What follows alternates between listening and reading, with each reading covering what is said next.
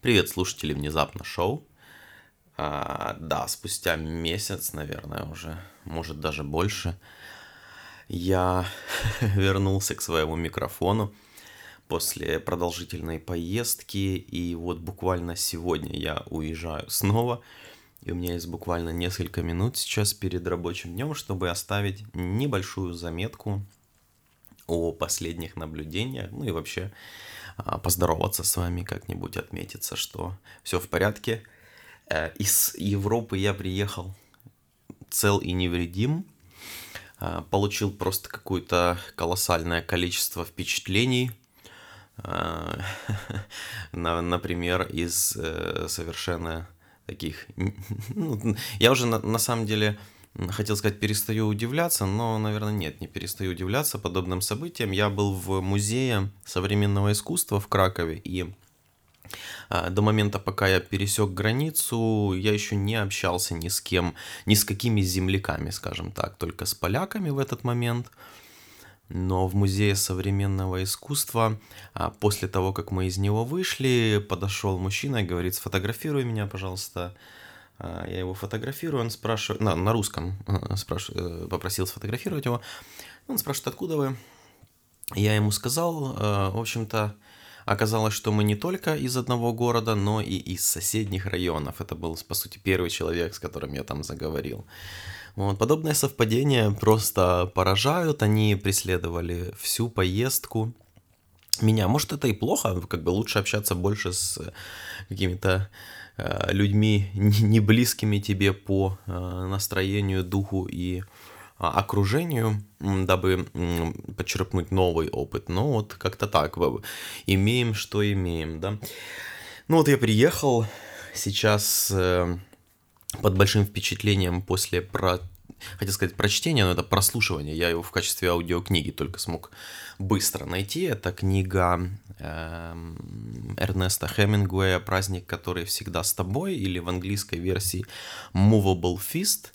Это, вот я закончил вчера слушать эту книгу, сегодня переслушивал некоторые главы еще с утра, пока э, собирался в очередную поездку. Это отличная книга. И прекрасно передан дух э, Парижа 20-х годов и прошу прощения, вот этой вот тусовки, которая там находилась.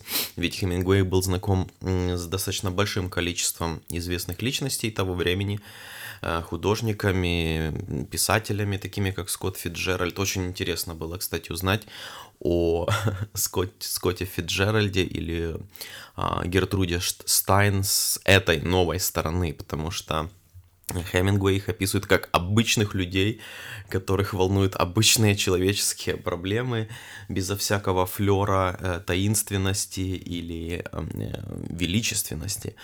Вот, и, соответственно, это было очень интересно послушать. Ну и вообще, в принципе, историю Хемингуэя в эти годы.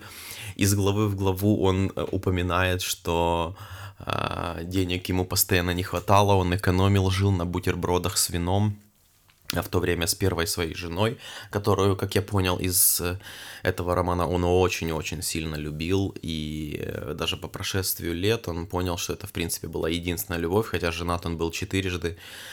И вот всем э, поклонникам творчества Хемингуэя, вот этого вот рассвета в культуре 20-х годов, и мировой культуре 20-х годов стоит этот роман прочитать. Он был опубликован уже после смерти писателя, э, потому что были найдены записки его э, из жизни в Париже, но тем не менее это очень интересно. Сейчас еще здесь параллельно я читаю Ярослава Гашика про Швейка, похождение бравого солдата Швейка, уже тоже дочитываю, и как-то в последнее время у меня все выпуски про книги, наверное, потому что очень много читаю, поэтому и книги скажем так, влияют на мое текущее состояние, сознание и прочее. Но сегодня я уезжаю в Одессу, завтра меня там ждет день без воды, потому что во всем городе отключат воду, я буду страдать, конечно же, но я думаю, найдем решение, в крайнем случае пойду искупаюсь в море. Но до новых встреч, я скоро надеюсь записать кое-что больше, и пока-пока.